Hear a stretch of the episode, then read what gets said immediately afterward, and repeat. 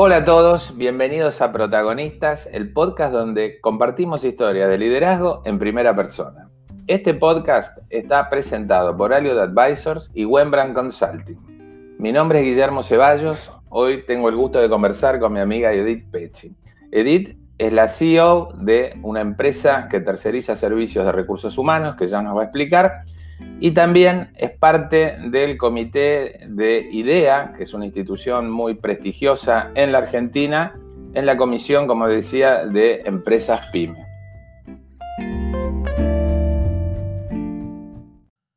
Hola Edith, un gusto tenerte en esta charla y este, bienvenida y muchas gracias por participar. ¿Cómo estás? Bien, Guille, gracias a ustedes por invitarme y también para mí es un gusto estar con ustedes. Bueno, para que un poco te conozca la gente, contame algo, dos minutos de, tu trayectoria, por dónde anduviste, qué empresas pasaste, qué estás haciendo actualmente. Bueno, por dónde anduve es bastante larga, digamos. Yo empecé a los 16 eh, trabajando en McDonald's, que siempre digo que fue una experiencia súper interesante. Era cajera, digamos, no, no, no, profundicé mucho más en McDonald's desde el punto de vista de, de la parte más estratégica, pero sí me sirvió como para dar una buena mirada de lo que era trabajar en una corporación con procesos, eh, entender la importancia de tener todo escrito, de poder hacer las cosas correctamente, de transmitirle las cosas a las personas. Así que desde, esa primera experiencia, eh, digamos, después tuve recorrido por distintas empresas. Eh, en una época yo soy profe de teatro, en realidad empecé a estudiar para contadora, después decidí, dejé de contadora, empecé a estudiar artes teatrales, Después me di cuenta que quería vivir de lo que me gustaba hacer y bueno, encontré, gracias a, quien es mi marido, que, digamos tiene pasión por los recursos humanos, conocí la carrera. Eh, soy un bicho raro porque yo me enamoré de la carrera eh, leyendo la ley de contrato de trabajo, amo la ley de contrato de trabajo, me encanta la parte de liquidación de sueldos y compensaciones y fue para donde me enfoqué. Y bueno, después tuve un recorrido por empresas como PricewaterhouseCoopers, trabajé en una una empresa que era de, tercerización de sistemas. Eh, trabajé haciendo consultoría en temas de compensaciones eh, para distintas empresas. Trabajé con el estudio de Diego en payroll, em, payroll que ahora es ADP. Em, digamos, fui haciendo un recorrido bastante ecléctico entre distintos tipos de empresas y hace 10 años fundamos con dos socios HR Strategy. Yo, pensé que me ibas a decir que te habías enamorado de tu marido leyendo la ley de contrato de trabajo, pero bueno, mejor que no. Gracias a que mi marido tenía la ley de contrato de trabajo, me enamoré de la ley de contrato de trabajo. De él me había enamorado antes. Ah, bueno, está muy bien entonces.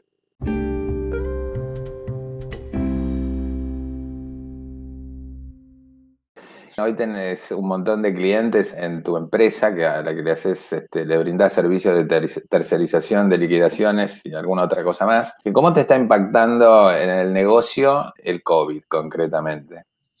Mira, la verdad eh, nos pegó bastante, el primer mes fue bastante complejo. Nosotros somos una empresa que somos 15 personas, eh, que trabajamos con fuerte foco en, un par de puntos, pero una de las cosas es que somos una empresa que tenemos el orgullo de ser finalistas del premio Ganar Ganar de ONU porque trabajamos con todo lo que tenga que ver con equidad de género e inserción laboral de mujeres.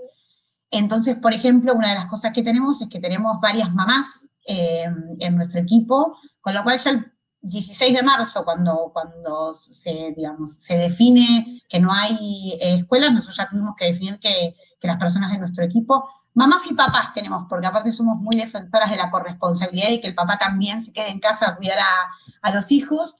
Eh, tomamos la decisión ese mismo 16 de marzo de que las personas que tuvieran menores a cargo no, no concurrieran más a la oficina. Dentro de las cosas positivas que teníamos es que nosotros trabajamos mucho, habíamos trabajado en el desarrollo de un software, entonces lo que es nuestra herramienta principal para brindar el servicio eh, la tenemos en el software y estaba en la nube, así que eso ya lo teníamos resuelto. Y que en algún momento por una decisión estratégica y quizás por, por digamos, haber trabajado en distintos tipos de empresas, eh, con visiones más de futuro, todas las personas de nuestro equipo tenían notebook, entonces tuvimos, digamos, la posibilidad de que la gente se llevara a su casa su computador y pudiera seguir trabajando, pero, por ejemplo, nosotros no tenemos la documentación e información en la nube, así que alguien se tuvo que agarrar el servidor y llevárselo a su casa porque no sabemos cómo íbamos a poder volver a la oficina. Eh, nosotros brindamos un servicio que, digamos, desde el punto de vista del servicio que brindamos es súper personalizado, pero trabajamos con un tema que no nos ha dado descanso en los últimos años, que son la liquidación de sueldos. ¿Te imaginas que a partir de, del COVID tuvimos dos o tres impactos fuertes? El primero fue que tenemos clientes que están pasando por situaciones bastante complejas, con lo cual todo lo que tenga que ver con cadena de pagos se atrasó con lo cual en algunos casos hubo clientes que nos pidieron reducción en, los valores de los abonos, eh, algunos clientes con los que queremos trabajar en forma conjunta con ellos para, para ver cómo resuelven el tema de suspensiones, cómo subsisten, eh, digamos, a lo que está pasando. Eh, así que, digamos, desde el punto de vista de, la operación diaria, como que nos pegó un cachetazo. Nosotros no dejamos nunca de operar, eso es bueno, pero, pero como decía un amigo mío, tenemos mucho trabajo, pocos ingresos, digamos. Bueno, eso de que hay mucho trabajo, yo creo que coincidimos todos en que en realidad ha habido mucho más trabajo desde que arrancó la pandemia y la, y, la, cuarentena en particular, ¿no? Exacto. Sí, sí, pero viste que cuando uno dice, ¿cómo estás? Tengo mucho trabajo, y todo el mundo te dice, qué bueno. Sí, si tengo mucho trabajo y eso se traduce en mayores ingresos, es buenísimo. Ahora, si tengo mucho trabajo, la verdad es que, digamos, eh, los que liquidamos sueldos ya hace tiempo, nosotros tomamos un nicho de mercado que, en algún aspecto, como digo yo siempre, para, nuestro negocio es recontra positivo, que es el de la liquidación de sueldos, que eh, hace 15 años atrás era un, supletorio que hacía un contador. O sea, el contador, yo, voy a hacer una analogía que digo siempre, es, era el caramelo que te regalaban cuando ibas a comprar la liquidación de sueldos, porque no era compleja, porque no tenía, digamos, sabías hacerlo y cualquiera, cualquier persona del equipo lo hacía, en los últimos años la liquidación de sueldos en Argentina se complejizó mucho, impuestos a las ganancias, costos de contribuciones, beneficios fiscales, em, bueno, eh, sistemas de información, ni hablar con el ATP ahora en los últimos, los últimos meses, los artículos 223, las suspensiones. Entonces, la verdad es que dejó de ser algo que era como un commodity para pasar a ser algo que para muchas empresas es estratégico, o sea, hacerlo bien es estratégico.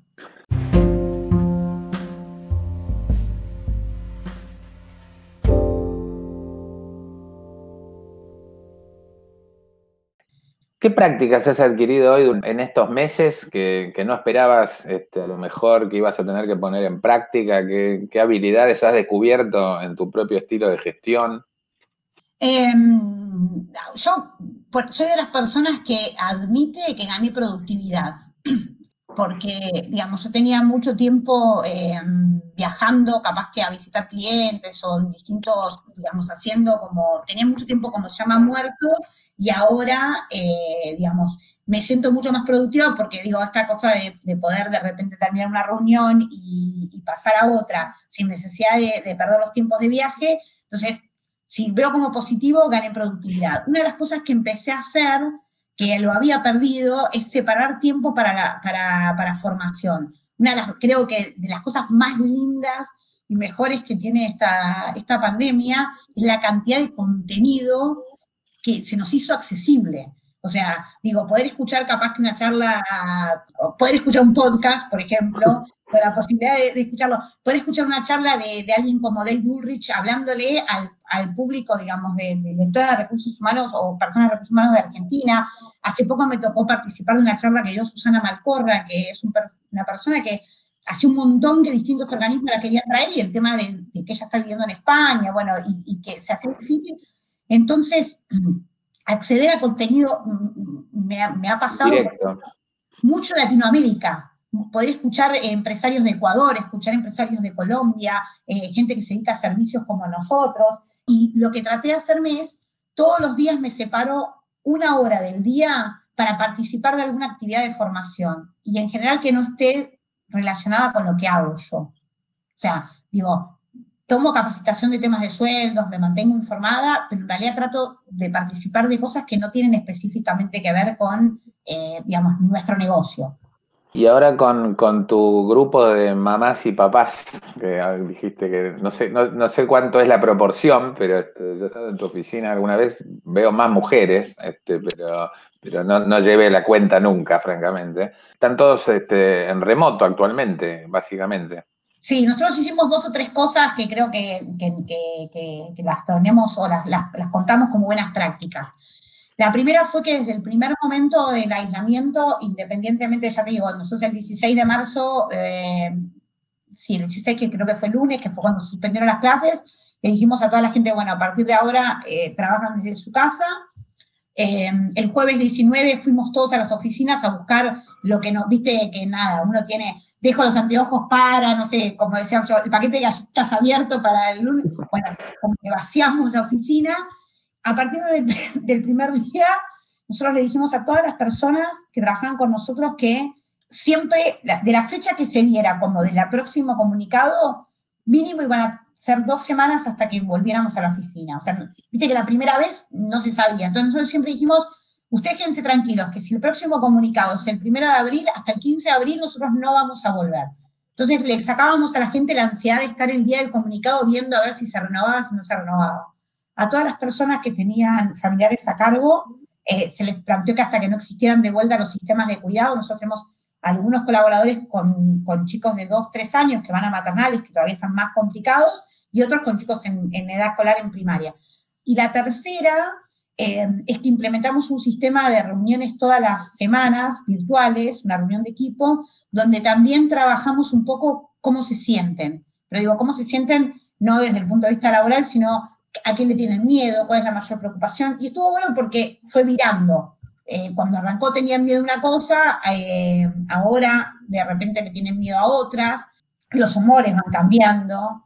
La verdad que en términos generales el equipo se adaptó bastante bien. Eh, digo en términos generales porque lo vamos viendo con ellos, hay personas que manifiestan estar necesitando o que, o que, o que sienten la necesidad de volver a la oficina y verse, de hecho, nuestra, nosotros tenemos como dos capas generacionales, unos que son egresados del secundario y otros que somos más 40, como quien diría, y, los más 40 somos los que queremos volver menos cantidad de días a la oficina, contrariamente a lo que uno piensa, los más jóvenes, como viven con la familia, son los que están desesperados por volver a salir. O sea, viven con la familia, me refiero a padres, ¿no? Sí, sí. Sí, sí, es muy interesante eso porque los X se transformaron en millennials de repente, ¿no? Totalmente.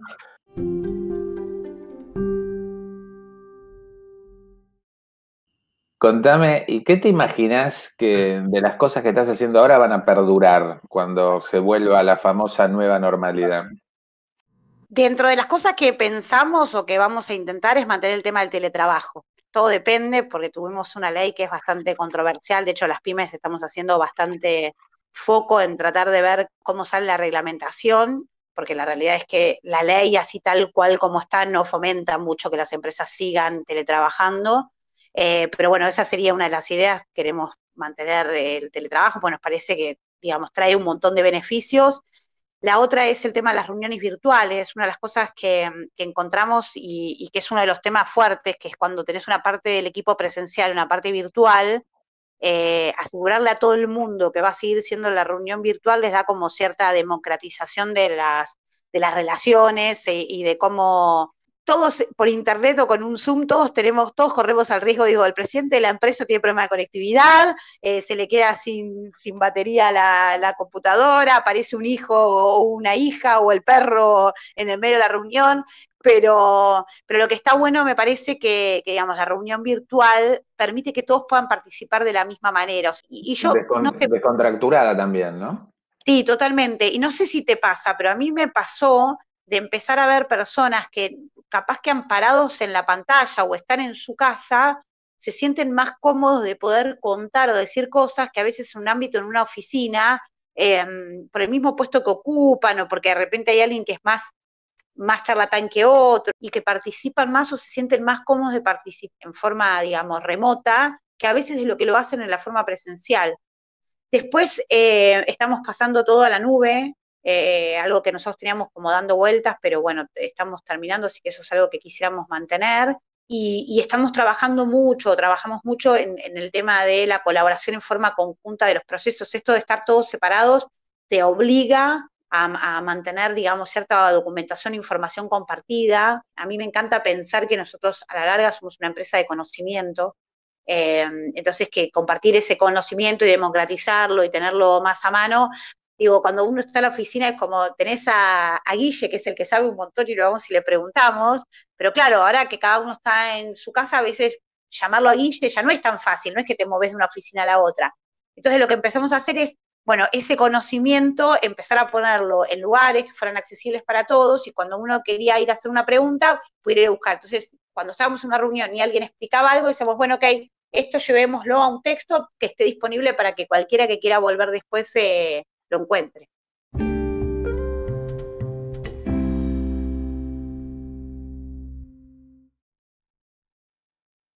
¿Qué es lo que más te ha sorprendido que has aprendido en este, en este lapso? Que no esperabas, más allá de que no esperabas enfrentar una pandemia, obviamente, ¿no? Y convivir con eso. Ay, que no sé si he aprendido, pero por ejemplo, acepté adoptar un perro, algo que hacía 18 años que no, que mi hija quería desde que nació, tenía 3, 4 años y pidió un perro y lo acepté acá, así que eso fue algo de las cosas que yo siempre dije que nunca iba a pasar y que pasaron. Eh, y creo que una de las cosas fue, eh, digamos, el tema de tecnología. Yo aceleré, hubo, cuando empezó todo esto, un, un, chiste que daba vuelta, decía que aceleró la, tu innovación tecnológica y era el de tecnología o la pandemia. Bueno, a mí fue así, el COVID. Eh, creo que aprendí mucho, mucho, mucho que no, que no había aprendido, la verdad, antes en, con respecto a temas de tecnología, a herramientas, a, moverme las redes, a, a, generar contactos yo soy una persona, parte por mi generación y parte por, por mi perfil, muy del contacto persona a persona, de entablar las relaciones, o sea, creo en las relaciones del, físicas, digamos, me refiero en el sentido de verte con alguien, tomar un café, y creo que eso es algo que aprendí, a sentirme cómoda sin ese café en, en una mesa. Sí, sí, todos hemos aprendido algo. Yo nunca me imaginé que iba a dar clases todo el día y que al final ya casi me iba a sentir como que estaba en el aula, ¿no?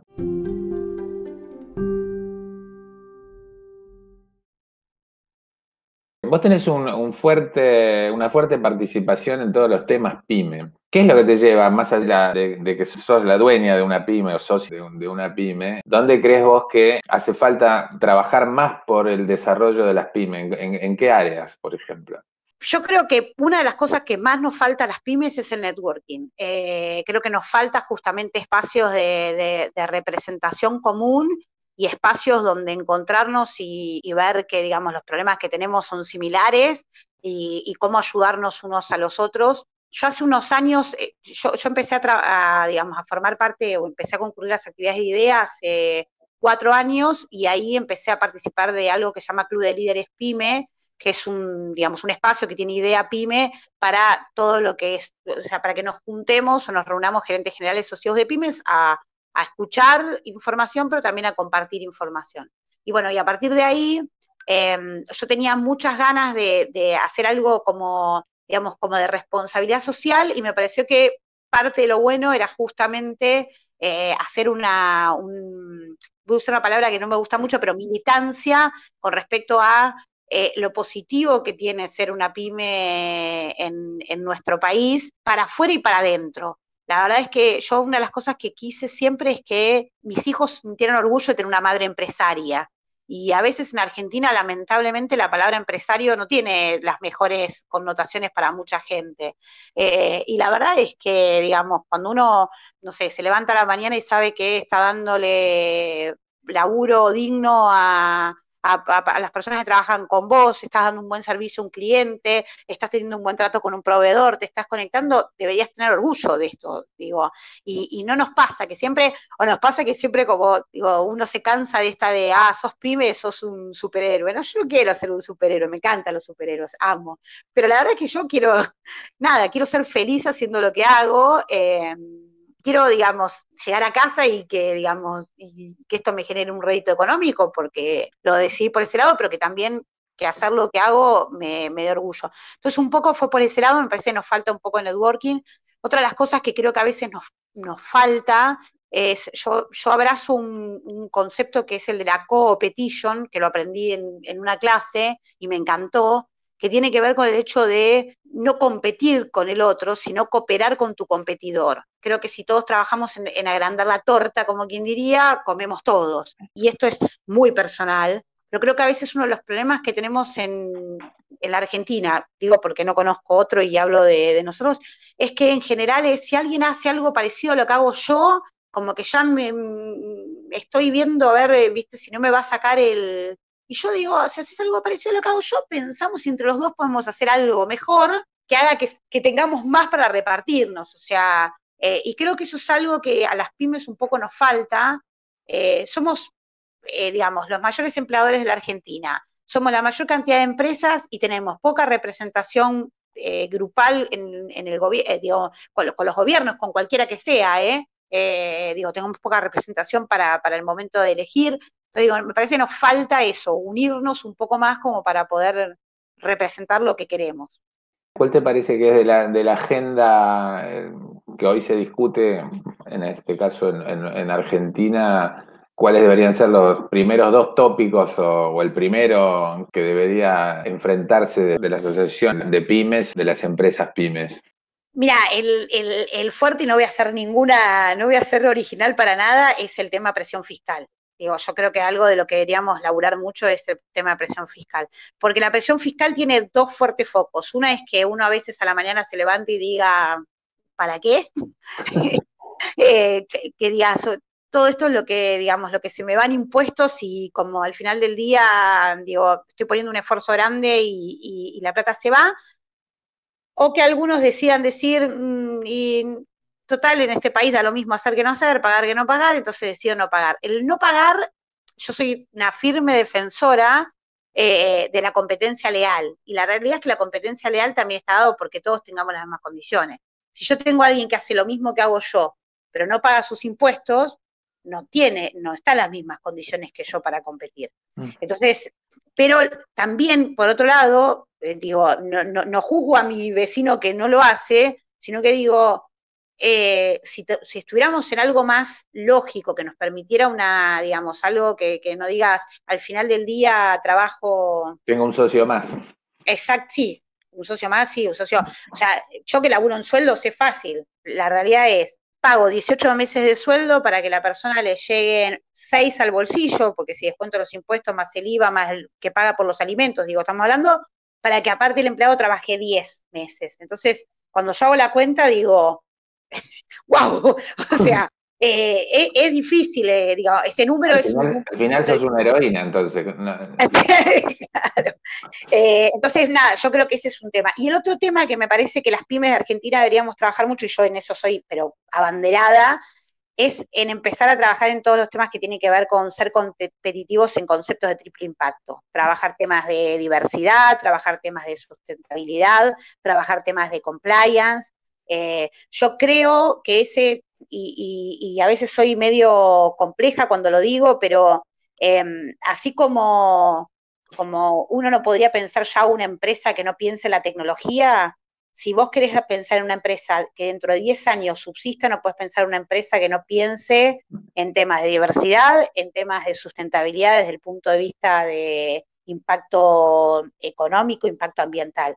Porque hoy, así como eh, en el ámbito laboral, digo, así como el, que tiene 40 compite con el de 25, que es un 22 nativo digital, eh, y las empresas hoy, una pyme que tiene 20 años compite con una pyme que recién nace, que es nativa digital, digamos que ya la tecnología la tiene incorporada, las empresas que están naciendo hoy ya son nativas en el triple impacto. O sea, ya hoy es muy difícil que alguien sub 30 funde una empresa sin pensar en que su empresa tiene que ser sostenible desde el punto de vista económico, desde el punto de vista ambiental. Entonces, si yo quiero dentro de 10 años competir con esa empresa, tengo que hoy pensar en que esa empresa en 10 años va a tener que poder demostrar esos resultados, porque si no, no voy a ser competitiva. Digo, eh, y los de tecnología me van a decir, todavía nos falta recorrer un montón, y es verdad que muchas pymes nos falta recorrer un montón, pero digo, ya la tecnología es algo que ya sería como tengo que tener secundario completo. Eh, ahora tengo que empezar a pensar en, digamos, en, esos otros puntos. Eso creo que es algo fundamental. ¿Y cómo haces para competir con las grandes liquidadoras este, más globales que, están en, en, el país también, ¿no? Operando. ¿Con cuál es tu diferencial? Nosotros justamente lo que tratamos de diferenciarnos es en el tipo de servicio que damos, o sea, que el cliente sienta, eh, en general, nosotros, nosotros tenemos certificado el proceso en calidad, con lo cual aseguramos que el proceso que hacemos para liquidación de sueldo sigue todos los estándares que debe seguir, pero somos flexibles con respecto a entender la necesidad que el cliente tiene muchas veces de hacer una modificación de la liquidación en último momento, mandarte información o poderte decir, el último, mira, mañana voy a tener la plata en el banco, necesito el archivo para el banco. Eh, estas cosas que a veces las, las, empresas que son, digamos, más grandes, tienen todo tan hecho como sistema de línea de producción. A mí me gusta, yo tuve un tiempo, digamos, cercanía a todo lo que tiene que ver con hotelería, y me gusta decir que nosotros somos una empresa boutique. O sea, tenemos como los hoteles boutique, esta cosa de divino y, digamos, y, con calidad, como un gran hotel, pero con la personalización de que cuando vas, el cliente sabe, bueno, eso nos pasa. Después creo que hay un par de cosas que, que, nos diferencian, es que todos los que hoy formamos parte de la dirección de HR Strategy, en algún momento estuvimos del otro lado, o sea, fuimos eh, liquidadores de sueldo, fuimos jefes de personal, fuimos directores de recursos humanos, o sea, en algún momento fuimos quien tomó el servicio, entonces sabemos lo neurálgico que es que la liquidación de sueldos esté bien hecha. Acompañamos ese lado. Y la otra que tenemos es que como somos una pyme, somos una empresa, también sabemos lo que es sufrir cuando llegas a fin de mes y estar justo para pagar el sueldo o tener que ver qué haces como para, digamos, que todo el mundo cobre lo que tiene que cobrar. Entonces, creo que tenemos como ese, ese mix entre conocer lo que espera por haber estado al lado del cliente, conocer lo que uno sufre cuando es un empresario y tiene que pagar los sueldos, y, la especialización de que, bueno, nos apasiona tanto a Mariela, mi socia, que es contadora, como yo que soy licenciada en Relaciones de Trabajo, nos apasiona el tema de la liquidación de sueldos. Entonces, eh, nada, esto de la, la ley de contrato de trabajo